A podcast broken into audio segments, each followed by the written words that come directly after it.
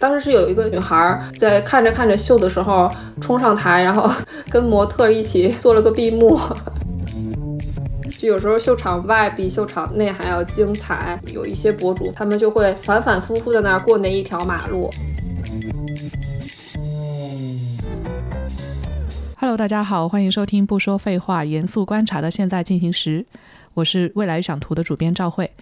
这是一个观察引领城市生活方式的声音杂志，由未来预想图制作播出。在上一期我们已经聊了身边的时尚这一个话题，那么紧接着，因为最近正好有时装周相关的一些消息，所以说我们这一次会延续上一期和时尚有关的话题，重点聚焦在时装周。我们今天的嘉宾是庞泽，他是一位 base 在法国的自由撰稿人和独立创意人，有在福布斯开设专栏写时尚和生活方式，也给 Vogue 和 Elle 等时尚杂志撰稿。同时，他也帮一些他非常喜欢的欧洲品牌去做一些在中国的传播工作。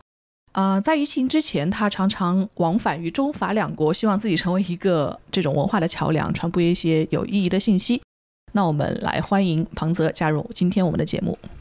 Hello，赵老师好，大家好，我是庞泽，然后很高兴今天能有这个机会跟大家随便聊吧，聊聊天什么的。对，今天找到庞泽也是因为他一个非常特殊的身份，经常在法国给我们发来一些啊和时尚有关的消息。那庞泽现在还是居住在法国是吗？对对对，我大概是一五年开始搬来法国，然后就像刚才张老师说的，我其实这几年之间一直是中法两地往返，但是疫情之后就一直在法国。然后我在法国主要也是就在巴黎和布列塔尼两个地方往返，呃，一直都是做和时尚相关的撰稿工作。对对对，因为我其实在国内之前就是在 L 做编辑，然后来法国之后，毕竟巴黎嘛，就大家也知道，就时装的一个公认的一个中心吧，所以就继续在从事这方面的职业，一直到现在。嗯，呃，现在巴黎时装周正好是在这段时间开始了，最近会比较忙吗？其实坦白讲还行哎，没有很忙，因为你看现在我这会儿是巴黎时间十二点十分啊，就正好现在有一个秀在播，但是我完全可以跟你在这儿聊天，因为我一会儿可以回看。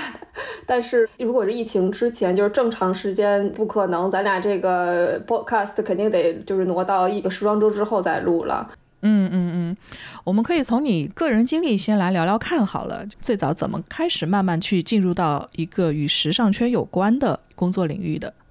嗯，其实还挺凑巧的吧，因为我大学本科读的是传媒专业，主要是攻电视方向。就我可能我如果正常毕业的话，就是去电视台都播个新闻什么的，这是我很多同学去从事的职业。然后，但是我毕业之后就完全没有做媒体，是做了酒店行业，反正就是市场啊这一块儿，做了几年之后，当时就想觉得自己还是喜欢做媒体，就想回到媒体。然后左看看右看看，当时正好有一个机会，在上海 L 编辑部在招一个负责社交媒体的编辑。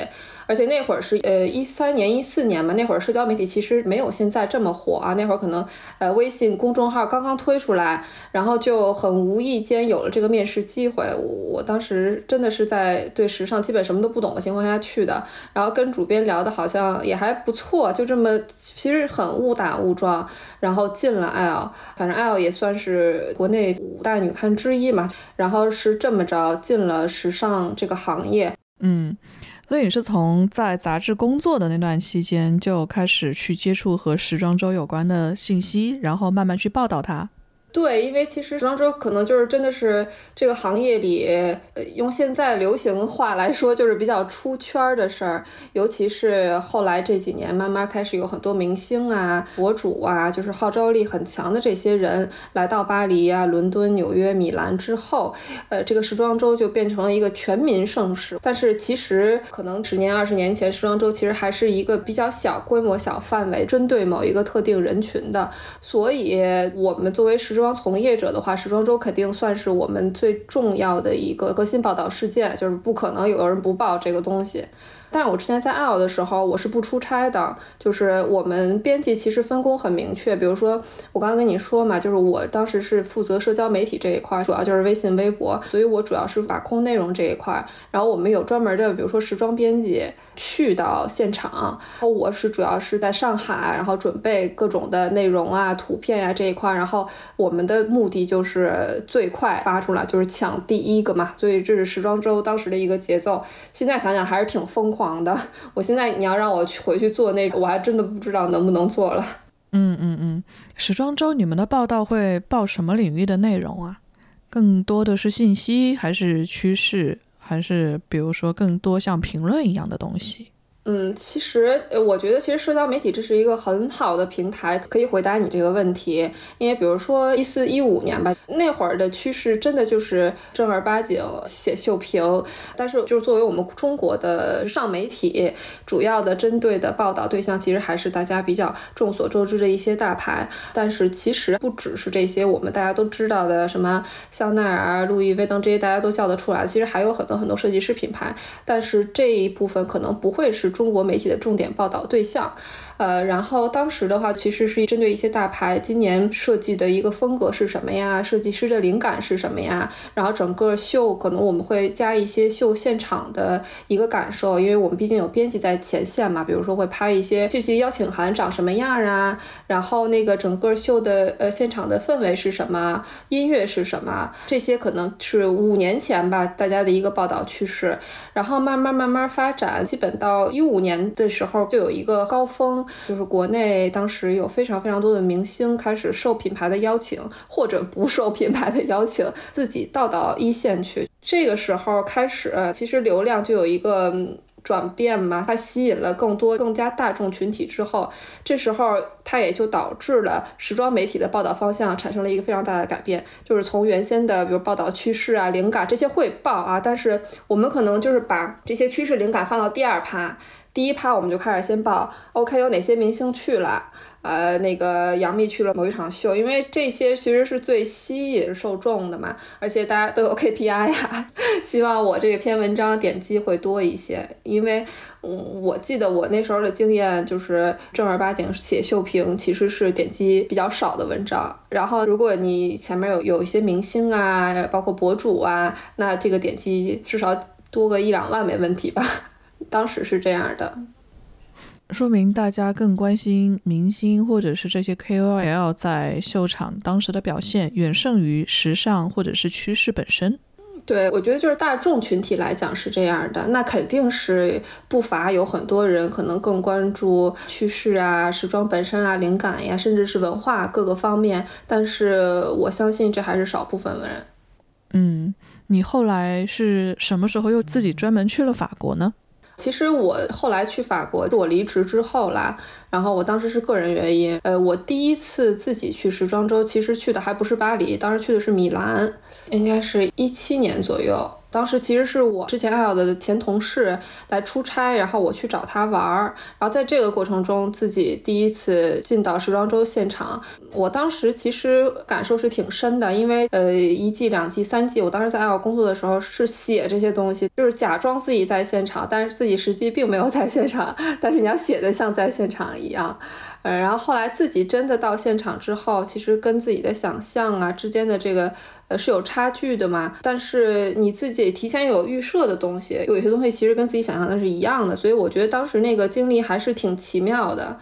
呃，然后到现在嘛，其实因为比如说我在福布斯开专栏呀，然后我也还是不定期吧，然后给国内的一些一线的时装媒体去撰稿，所以现在其实还是有比较多的机会去到秀现场去看。呃，我肯定是也在这个过程中自己也在成长啊。之前可能是一个很边缘的旁观式的角色。嗯，哎，这就是设计一个问题了。我们总是能看到啊，谁谁谁除了明星之外，现在博主也会经常受邀去时装周，当然媒体们也会受邀。谁是时装周的常客呢？你会在时装周看到什么样的人？怎么讲？就是最官方的通道的话，那就是品牌官方邀请某些人来。那这种情况一般就是媒体、买手、VIP 和博主。那媒体的话，其实就是这些大咖啊，Vogue、L、芭莎啊这种，可能会分别请他们的杂志编辑和新媒体编辑，因为现在其实杂志和新媒体这块都是要独立的嘛。然后可能一个刊请一到两个编辑，可能也是看那个座位编排情况。这是第一部分媒体。那第二部分的话，买手，买手就是也是属于专业从业者嘛，因为那个品牌你办秀是要为了卖货嘛。那你一般就是买手是第二大重点人群，所以通常其实我们再去看秀的。就是入口的时候，然后开始排队。其实通常情况都能看见是两个入口，一个是媒体入口，一个是买手入口，就这是两个最大块儿的吧。然后第三部分的话，呃，VIP，VIP 其实啊，比如说我去年在香奈儿买了五百万。呃，然后嗯，我还很符合香奈儿这个品牌的调性啊之类的。然后那我跟 sales 关系就很好，所以就是品牌它会在它全球的这样的一个呃 database 里面，每年请这么一批的 VIP 带他们来现场去看秀，等于是消费者层面的。对对对，没错，就是创造一个消费体验吧，算是这个是第三部分。然后第四部分的话，博主其实嗯，有些人会把博主就是归在媒体类里面。然后有一些品牌也非常愿意请博主来，对，差不多就是这四类吧。嗯嗯嗯，这些座位的安排真的有门道吗？好像是说座位坐在哪里体现了品牌方对于不同的人群的重视程度，这是真的吗？对，这也符合逻辑吧，很正常。一般，那你坐在第一排的肯定是对于品牌来讲最重要的人。而且看品牌，诶，比如说越大的品牌，它的其实座位的管控是越严格的，那它对它的就是受邀人的一些资质的考核其实也会更严格。那一般情况下，第一排就是。大刊主编，而且也看那个国力，我觉得就是还挺明显的。比如十年、二十年前，中国的时装媒体的主编还是挺难坐在头排的。但是你看这两年，就是我们大刊主编去都是在头排，呃，然后 VIP 肯定是头排的，因为这是消直接消费体验嘛。然后博主的话，也一般也是看你的影响力是多少。呃，买手的话一样，也是看你代表的你的这个店，你能买大概每多少货，其实就是这样的。天呐，这么多人都很重要的话，这一排得有多少人啊？因为其实因为每个品牌是每年选自己的场地嘛，比如说一九年六月，当时 Prada 在上海办了一场男装秀，租了一个很大的一个工厂，然后所以它的整个秀场是在一块特别大的区域，然后它的座位摆放就很有意思，其实就是单单独一排，最多两排，这样的话大家就是都在头排，就不会有这种问题，超有心机。对对对，其实挺聪明的，就是他们会通过对这个场地的一些安排，然后就是尽量避免这些问题。因为以前我就不说那个名字了，但是以前确实发生过，比如说中国某时尚大刊的比较重要的编辑，然后被安排在非头牌，然后就不去看了，觉得声誉受损。因为比如说他代表的是这个刊物嘛，那如果这个刊物它没有被品牌放在最重要的位置。这种话传出去的话，后面还会影响广告关系，因为媒体不只是报道，其实媒体也需要品牌的经济支持。嗯，你看上去好像挺复杂的。然后在这样的一个场子里面，会有普通人吗？嗯，普通人的话，你的意思就是，比如说是非从业者。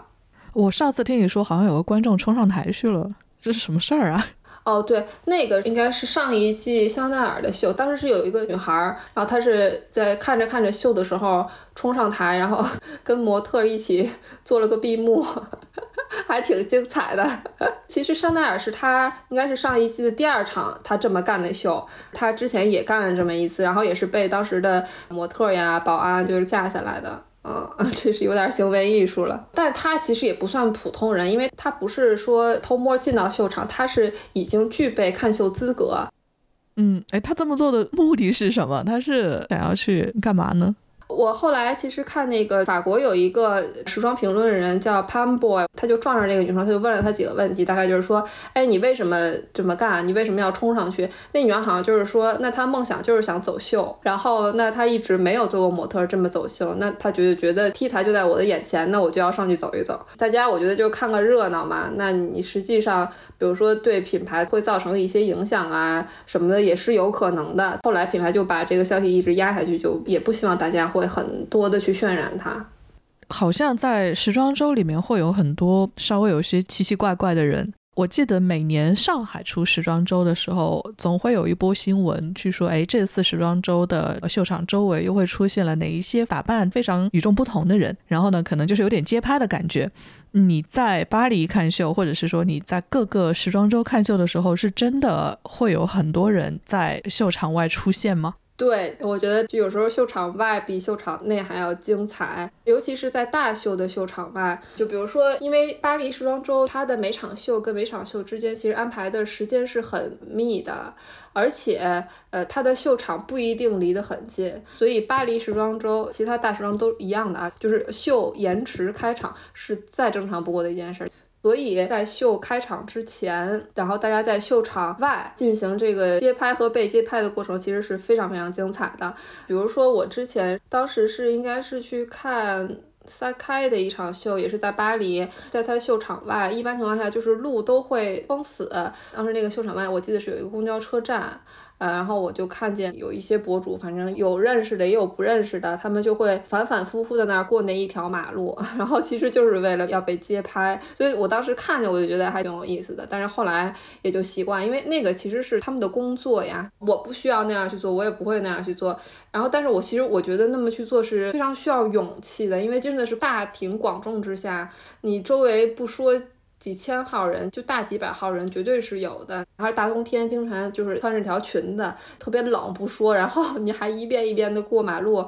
反正我觉得挺需要勇气的，也算是他们的一种职业精神吧。那比如说你们参加时装周的时候，需要为着装去想很多这些着装要素吗？要很正式吗？正式不一定，但是对你肯定得好好穿。就基本上去时装周的编辑那几天，可能就是穿的是全年最好的时候，因为你出差嘛，多多少少是代表你的公司。然后或者有的时候，比如说去看某一场秀，然后就会穿这个牌子的衣服。然后下一场的时候，因为他们就会包一个车，然后再在车里换。这个是可能博主的这种情况更多一些。呃，有些可能大编辑会这样，呃，小编辑就不会，就基本上穿的舒服一点。而且就大家想象里面那种看秀，然后什么高跟鞋呀，什么那种，真的是现实情况下是不可能的，因为看秀是会走断腿的，所以一定是穿运动鞋的。就是穿高跟鞋都是那种自己包车的。或者就是呃博主什么的，嗯，你就来回过几条马路嘛，就是 穿个高跟鞋，然后回车里马上就换，一般就是这种情况。有出镜需求的，对对对。如果是真的是自己是做传播性质工作本身的，以文字或者是这些报道型为主的话，很可能就要更以实用性为前提了。对，因为你不穿运动鞋，你晚上回酒店之后就脚就废了。巴黎时装周还挺长的嘛，一般就是小十天吧。你这嗯不行的，你 身体受不了，你知道吗？嗯，那像你们这样去，就是时装周的新闻，对你们来说是非常重要的一些这个新闻密集报道期的话，一年有多少时间是要集中和时装周有关的呢？其实看刊了，比如《L》它是女刊，只报道女装周。女装周的话，一年最大的其实就是两个，二三月份一次，九十月份一次。然后四大时装周通常是从纽约开始，第一站纽约，第二站伦敦，第三站米兰，最后是以巴黎来收尾。然后通常情况下，巴黎是最长的。嗯，最长就是你刚刚说到的一周多，短的就几天。十天吧，我觉得巴黎可能得到八九十天之类的，呃，短的话也得一周，所以就叫时装周嘛。所以这四个城市加起来，就大家都是叫时装月。这是两个大的女装周，然后除此之外的话，其实还有男装周。然后除了男装周之外，还有高定。那你看过的这些时装周，呃，应该也有不少场了，在里面有没有你印象特别深刻的一场呢？我觉得这是跟个人的这个喜好有关。我还挺喜欢那个日本的设计师 Yuji Yamamoto，山本耀司。对对对，山本耀司。我是前年去看了他的秀，因为山本耀司的票其实还蛮难申请的，因为他们对整个媒体啊限制其实是挺多的。而且我当时就是因为之前的一场秀，还是因为有别的事儿耽误了。我当时的情况是我一路跑。然后我进了那个秀场的门之后，门就在我后面关上了，所以我当时是最后一个进场。然后你当时也没有办法去找你的座位，因为会影响别人嘛。我就是真的是半蹲半站着，然后在一个角落里看完了那场秀。但是当时真的是还是挺感动，因为山本耀司，我是真的很喜欢他这个人，就不能简单的用称他为时装设计师。我觉得山本耀司就是一个哲学家，而且山本耀司他的秀是很有意思，就是。他的模特走秀速度是比别人可能要慢一半儿，别人的可能走秀是根据音乐鼓点儿这样，山本耀司模特反正就最近几季吧都是很慢，然后搭配着他的整个场景布置啊，整个的音乐呀，就非常山本耀司。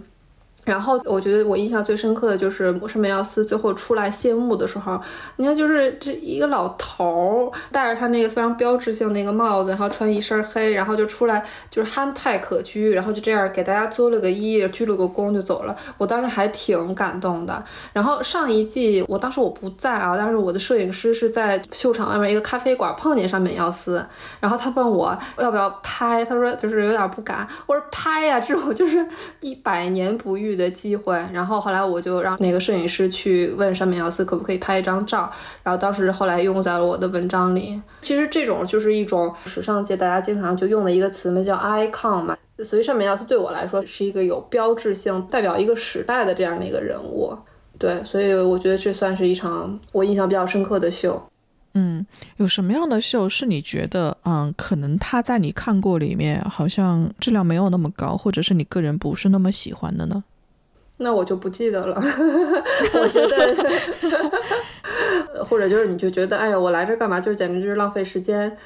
哦，对，我觉得还可以提一点，就是时装周期间，其实它不只是有秀。其实，在秀穿插之间，它还有一些牌子，它可能还没有到半秀的这个级别，或者是它没有这个 budget，因为半秀其实挺贵的嘛。然后他们就会小范围的办一些，呃，我们中文翻译过来应该是叫预览，就 presentation。然后通常，比如说可以是在一个 showroom 里面，然后就请媒体来呀，这种就是你你提前约好，你随时来就可以。它一般这种 showroom 就是在巴黎时装周期间，比如说设七天，我租一个，比如说一个小博物馆，然后你们随时都可以来。然后也有一些 presentation 是表演性质的，比如说我每天要办三场，然后你按照这个时间来。所以就是，嗯，我们除了看秀，也会去一些 presentation，然后甚至也会去一些 showroom。showroom 的话，可能是更加年轻一些的设计师。对，这刚才我忘了说了。所以时装周期间其实不光是有秀。那像今年你呃上一周我听你说，我说我们现在说是上一周，真的节目播出时候可能不太一样，应该是三月的第一周，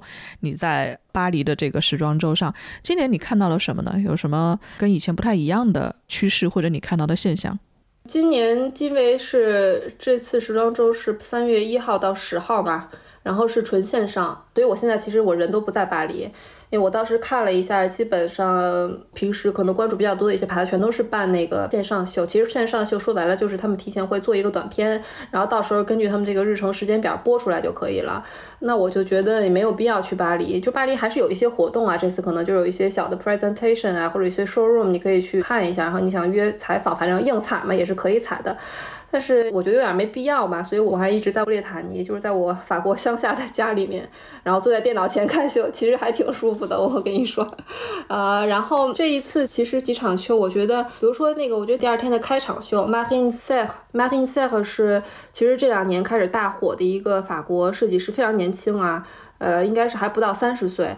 其实一般情况下，品牌的这种短片一般就是十分钟啊，撑死了。他这回录了一个四十多分钟，其实就是相当于一个小电影了。然后里面其实就是这个设计师，他可能都是他的朋友，然后录了一些这么几对儿人他们的日常生活。其实看着还是挺感动的，就是有一些是非常私人化的东西，比如说有一幕是一对情侣在浴缸里泡澡，然后这个男孩应该是过生日，然后女孩给他切了一块小蛋糕，然后给他点了个蜡。蜡烛就是这种非常日常的东西，然后就搬到这种时装秀上来，呃，我觉得还挺不同的吧。还有比如说，也是同一天的，有一个是格鲁吉亚的设计师，叫呃 situationist，英文应该是叫 situationist，情况主义者。这是一个格鲁吉亚的设计师，这个牌子我其实是之前在我去那个第比利斯时装周的时候知道的这个牌子，是格鲁吉亚那边的压轴品牌吧，算是。呃，然后慢慢慢慢因为发展大了，然后就等于是被巴黎官方日程选中，然后它就是应该它在巴黎时装周也没有几届啊，就是还算是比较新的一个牌子。呃，它这个短片挺短的，几分钟。然后它是在应该是格鲁吉亚的某一处山里，然后下着雪，白茫茫一片。然后那些模特就穿着秋冬的这些新品衣服，然后在雪里面走路。然后在一些非常 random 的情景里面，那些场景就是那种非常日常的。然后那个车门都掉了，就其实是一个特别强的一个对比，就是白雪带来的一种非常纯洁的感觉和现实生活中的甚至是有点破败的小木屋啊这种产生对比，而且又非常非常具有就是格鲁吉亚的当地特色。因为我其实我不太喜欢的是，感觉所有的牌子到了巴黎之后就都变成 French style 了，因为就是大家好像都是觉得法式怎么样怎么样，就会全都是变成统一化了嘛。因为品牌对我来说能走得最远的一定是非常有自己特色的嘛。比如说刚才我说的这个 Situationist，整体来讲的话，因为今年全都是视频嘛，所以大家其实就是通过这个几分钟的短片可以去。窥探，OK，现在这个设计师正处在一种什么样的心境？然后他想给他的品牌通过这一季秀给大众传播一个怎么样的信息？嗯，哎，我听下来有一个感觉，比如说像你刚刚跟我描述你自己比较关注的这些品牌的时候，你用了挺多，你通过看他的视频，或者是说你不一定是这一届哈，你以前在现场看到的是比较有关你个人感受的，这是不是意味着？我们平时看到的很多服装评论，尤其是时装周上出现的这个时装评论，也都是和撰稿人自己的一些观感或者是自己的一些经验是有直接关系的。它不太能够算是一些大的行业趋势的总结，还是说两者都有？比如说这中国的，还是说，哎，你看到一些国外的时尚媒体，他们也会有一些自己的一些报道方式。我稍微有一点点好奇，嗯。嗯，我理解你的意思。我觉得就是原则情况下，呃，秀评秀报是一定带有个人特色的。比如说 Vogue 的秀评，其实就是那么几个大的作家在写嘛。比如说现在，呃，声量比较足的有一个是叫 Nico，然后他就是写很多牌子的秀评。就他的秀评，其实我觉得就还挺不能说是个人化。但是他会有很多就自己的想法在里面。国内的秀评的话，他可能更基于公关稿吧。比如说一场秀结束之后，公关同事会发一篇公关稿出来。呃，但是我觉得这是好的，因为公关稿其实是可以帮助你理解嘛。因为有时候你可能光看一场秀，这是 OK，这是我的一个感受。那可能我的感受跟设计师想传达的是不一样的。所以你通过看公关稿，你可能能找到一个点，说。啊，原来是这个意思。那一般情况下，我们写秀评的时候，就是基于公关稿的这个基础。那当然，我们也会看好啊，看衰呀，其实都会有。所以我觉得你其实你提的这一点，可能就会可以更细化。有一些是，比如说写秀评，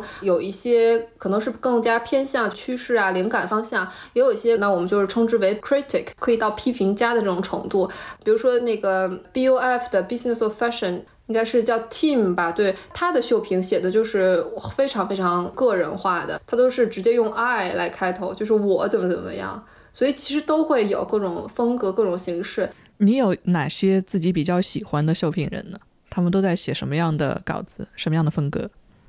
因为我其实是比较喜欢比较个人化的嘛，那我可能会比较看 Vogue 的 Nico 啊，我会看，还有比如之前也是 Vogue 的一个大的时装记者 Susie Monkes，他现在应该也快退休了，我之前也会看。国内的话，其实也会有一些时装评论人，比如说唐双啊，这种也算是国内在行业里面比较重要的一些行业领袖。我之前是会有关注一些公众号。而且有一个很年轻的女孩叫 Nirokita，我大概是几年前关注她的时候，她还是高中生，现在应该已经大学毕业了。她写的东西非常惊人，因为她是当成一种学术论文一样来写这些秀评。她的这个知识储备量其实还蛮惊人的，因为其实时装还有一个很大的问题就是，呃，同质化现象非常严重，很多文字在我看来不用写呀，你给人家图就可以了呀。啊，说这一季有很多那个花纹什么的。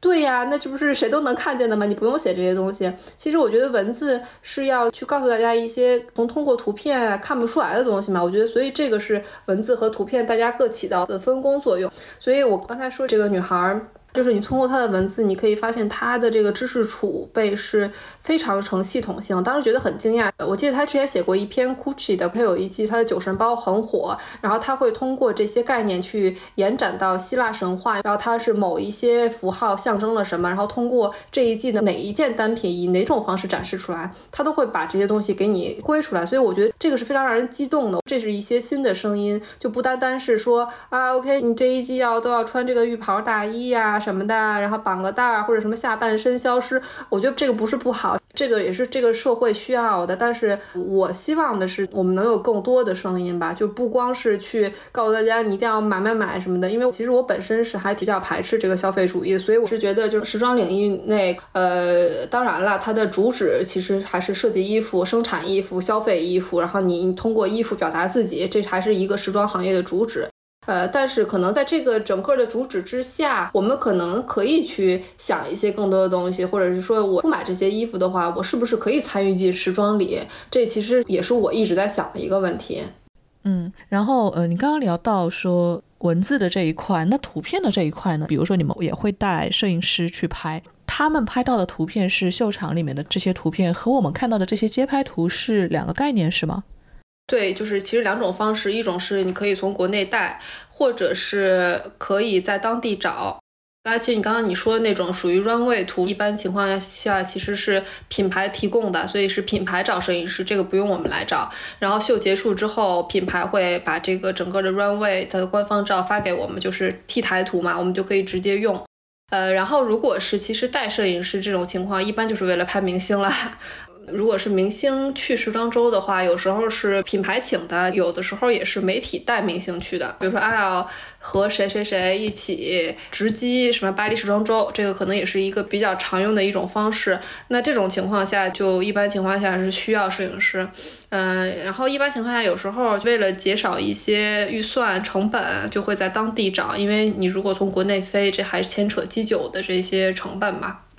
所以其实巴黎也会有很多摄影师，尤其是中国摄影师，因为中国媒体去啊，包括中国明星，可能还是跟中国摄影师这样合作会更方便一些嘛。比如说你们提到的街拍呀，或者哪怕是在秀场里呀头牌，嗯，明星的这些街拍图应该是没有偶然吧？应该全部都是一个设计好的一个感觉。嗯，你你怎怎么叫偶然呢？就是街拍的话，其实就是站在大街上拍，就叫街拍。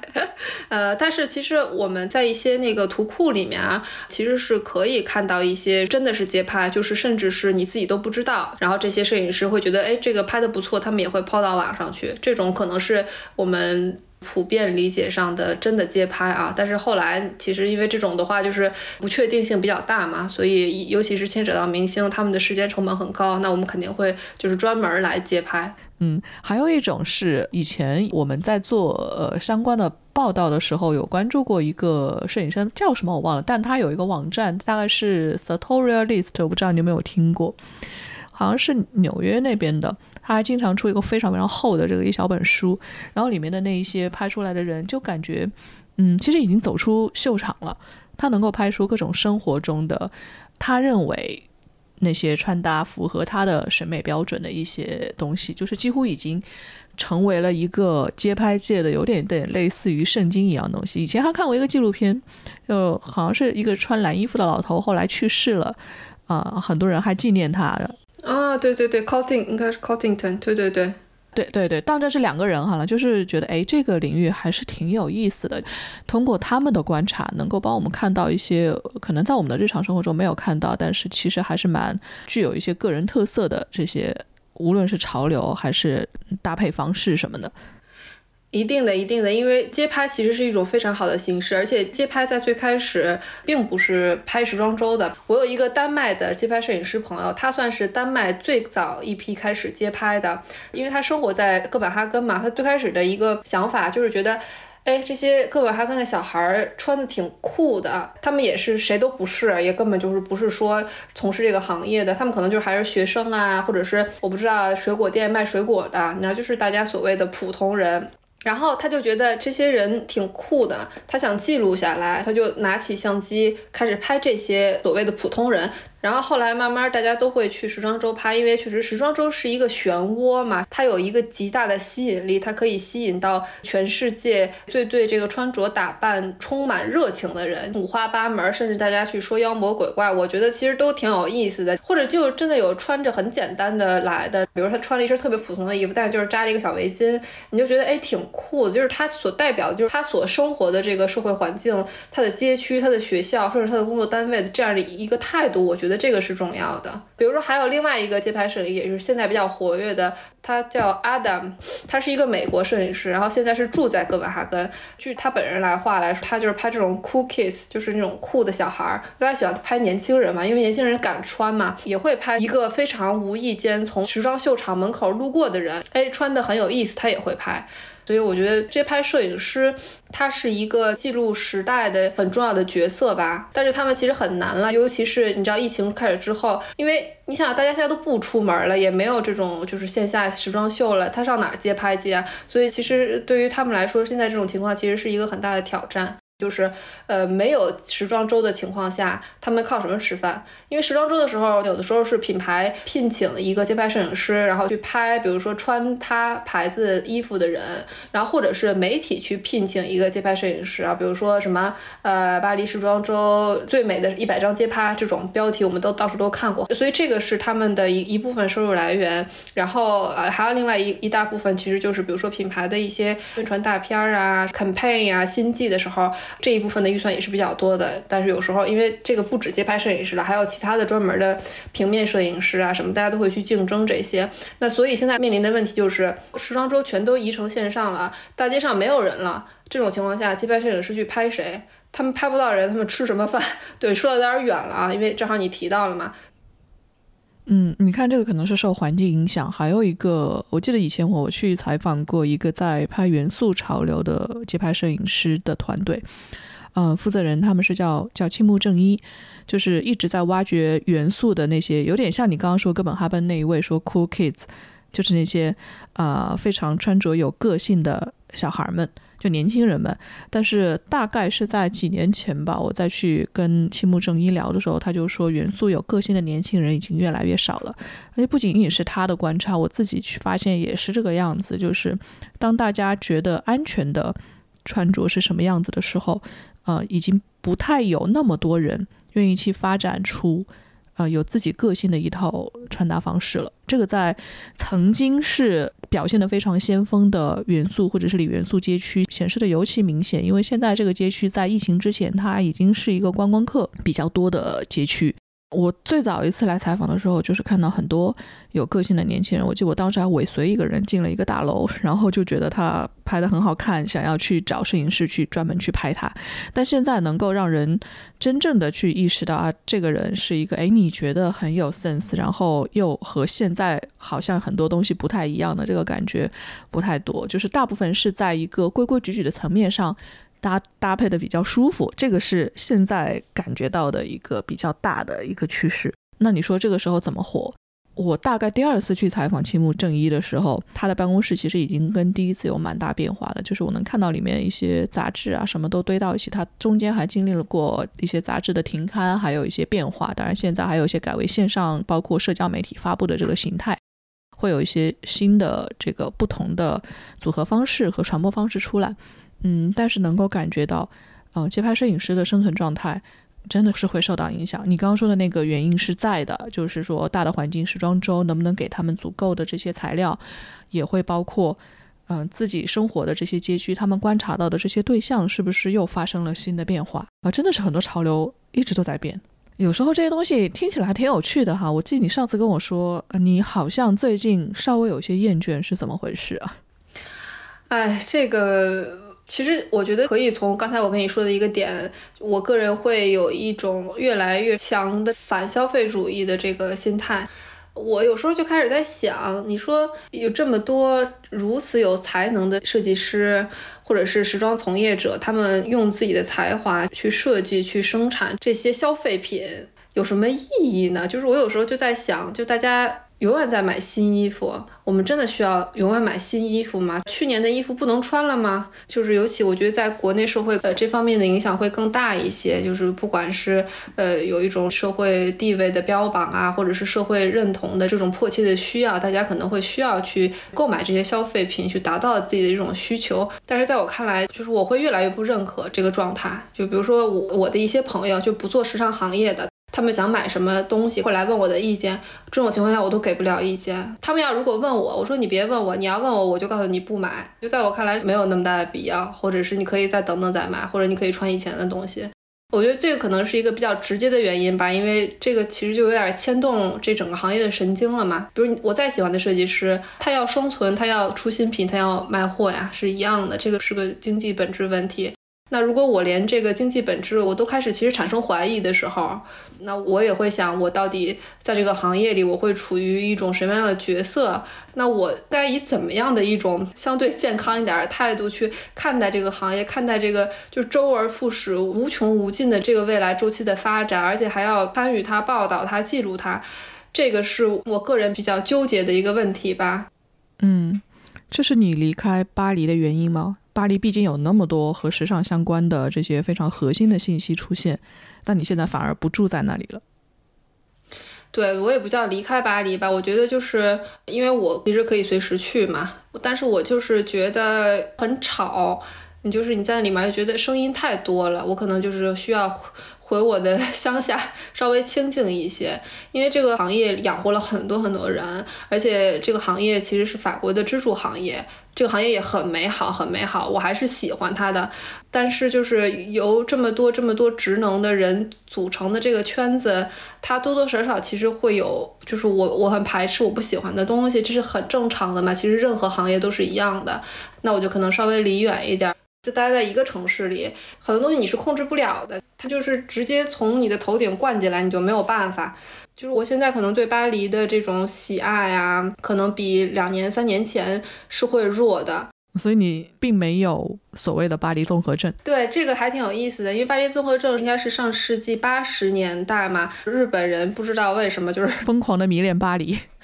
就是甚至是有点神话般的一种迷恋吧，就觉得，呃，巴黎人多么的浪漫，其实就是我们看电影里那些嘛，巴黎人浪漫呀，那个美食啊，干净啊，有礼貌。其实来了之后发现，就真的并不是这样。我不知道赵老师来巴黎多不多啊，但是巴黎就是 大家都是公认的脏乱差。巴黎真的是只有就是有钱人住的街区是大家想象中的巴黎，其他地区还有那么那么大的巴黎，就是一个普通的城市，就是随地乱扔垃圾，在地铁里随地大小便，嗯，不大便小便吧，就其实是一些我非常不喜欢的东西，大家非常没有礼貌，因为很着急嘛，大都市可能都有这个问题，整个人跟人之间的这种都不说关怀了，就是一个基本的善意都没有，所以我对巴黎的这个喜爱啊，也也会是减少。但是你刚才说的这个巴黎综合症，其实它是那个就是猛的一下跟自己的这个期望呃相差甚远嘛，然后从而产生一些生理方面的什么，我看有头晕、呕吐，然后好像严重的还会抑郁啊，甚至是自杀，应该是有临床的这种研究证明的。然后巴黎综合症其实应该是属于斯汤达综合症的一种，但是应该我不算啊，因为我之前也对巴黎就是没有那么大那么大的憧憬，来了之后就觉得嗯。怎么这样呢？对，所以也是在这几年的过程中，然后包括工作呀、生活呀，对巴黎只能说是有一个更全面的了解吧。有一个比较有意思的，也是和你刚刚说的比较近。我大概前一段时间看了一个呃日本的综艺节目，叫《月曜夜未央》，是松子主持的一个。中间有一个片段，路上采访到了一个中国人的店员，说：“哎，那虽然不是很合适，但是认出了松子，想要跟松子聊几句。然后松子知道对方是外国人，是中国人，就是说我们的这个综艺，你看到的是一个真实的日本。”当时我们看了以后，我和朋友都觉得啊，超级好笑。为什么呢？是因为大家可能印象中，东京啊也好，日本也好，是一个所谓的这种大城市的印象，非常光鲜，城市开发经验非常好。包括我们自己采访啊什么，都会写很多相关的东西。但是任何一个城市其实都有所谓样板间的地方，有所谓的平民生活啊，就是普通人生活的这样的街区。然后你看到的脏乱差肯定也会存在。我们对一个城市的认知，其实是建立在很多你自己经历，或者是你看到别人给你呈现的这个样子的基础之上的。那这个城市到底怎么样，以及你愿意对它的所谓的这个幻想或者是泡泡，到底塑造成什么样子，跟每个人脑海中的这个印象还有个人经历是非常密切相关的，是个很个人化、经验化的事情。所以说，现在也会有很多人跟我说啊，疫情期间不太能够出国去玩，非常非常想念东京，希望能够再来。等他们知道东京的疫情控制有多差，他们就不会有这种想法了。现在大家都是。嗯，嗯 大家再忍忍吧。就是很多对城市的这个认知，真的是要换一个角度去看，看到很多好的地方，那些不太优秀的地方，可能真的只有当地的居民能够去发现。不过我们在国内生活，应该也是一样，有很多对城市的憧憬啊，有趣的地方。然后一个城市也会让你有很多吐槽的地方。嗯，对，一定的，我觉得也确实是这样的。比如说，我们对于城市的一个判断。就是建立在个人认知的这个基础之上，你跟这个城市产生过怎样的连接呀什么的？我觉得巴黎就是一个 PR 做的非常好的城市。好像那些有名的城市都是如此，超级会自我 PR。对，是的。但是巴黎也有很多很美好的东西啊。首先，它的建筑非常美，然后它还有一些，比如说那种在大河边儿啊，那些小书摊儿啊。天气好的时候，然后对面走过来一个老爷爷，穿的特别精神。就这种小的东西，是我觉得确实是没有办法替代的。然后我很喜欢的巴黎的，还有就是很多火车站里面会有放钢琴，钢琴上面会摆一个牌子，就是说，就如果你想的话。随时可以来谈。然后，因为我经常在法国坐火车嘛，有时候就是往返于巴黎和我这个乡下的这个家。火车站其实并不是一个可以让人愉快的地方啊，因为很嘈杂嘛。但是我每次在这种火车站，只要听到有人在弹钢琴，我都会停下来听一会儿。我就觉得这是一个让这么一个。可能并不是最美好的地方，但是可以让它多了很多人情关怀，这种可能是我很喜欢很喜欢的地方。所以其实就像你说，其实是完全个人化的东西。嗯，你刚刚问我有没有去过巴黎，我确实没有去过巴黎，但是我和巴黎之间的一个连接应该是在《刺客信条》里，在巴黎的那一个游戏里面。我最喜欢的事情是操纵的那个主角在里面。去爬各种各样的楼，然后爬上去去俯瞰整个城市的景色。不过我玩好像玩塞尔达也是同样，然后爬到高点开始往下跳，不是有那个信仰之跃吗？那个 呃，不管怎么样，反正这个感觉倒是倒是挺美好的。当然跳的不好会摔死，挺有意思了。哎，现在大家没法出去玩，以后呢，大家如果有这些想要有不同的体验，真的是可以到各个城市去看看，有一个自己对各个城市不同的认知。我们今天反正先聊一聊时装周，然后话题稍微有些展开，不过我觉得挺有意思的。那行，我们今天就谢谢庞泽来跟我们去聊这么多他关于时装周的观察和体验。谢谢赵老师，谢谢大家。希望你在法国的乡下住的开心。谢谢谢谢，然后也希望大家都能好好，反正保重啊，在各个国家各个城市的人，希望这个疫情好了之后，也可以随时再去各种自己想去的地方。然后来巴黎之前，先查一查什么是巴黎综合症，然后不要得这种病。谢谢大家，很好的提醒哦。行，那我们今天聊到这里，下次再聊。好，谢谢大家，拜拜。好，谢谢，拜拜。好了，到这一期为止，现在进行时的第一季三十期播客已经全部播出完毕。接下来我们会暂停更新两周，在这段时间，我们会重新整理更新我们的视觉系统与表现形态。谢谢大家这半年的陪伴。如果你有任何建议与意见，欢迎到评论区和我们交流，也可以发邮件给我们。我们的邮箱是 dreams at cbnweek.com。dreams 就是梦想的复数形态。或者你也可以通过 show notes 里提到的方式添加 Disson 的微信号和我们直接交流。我们四月第二季再会。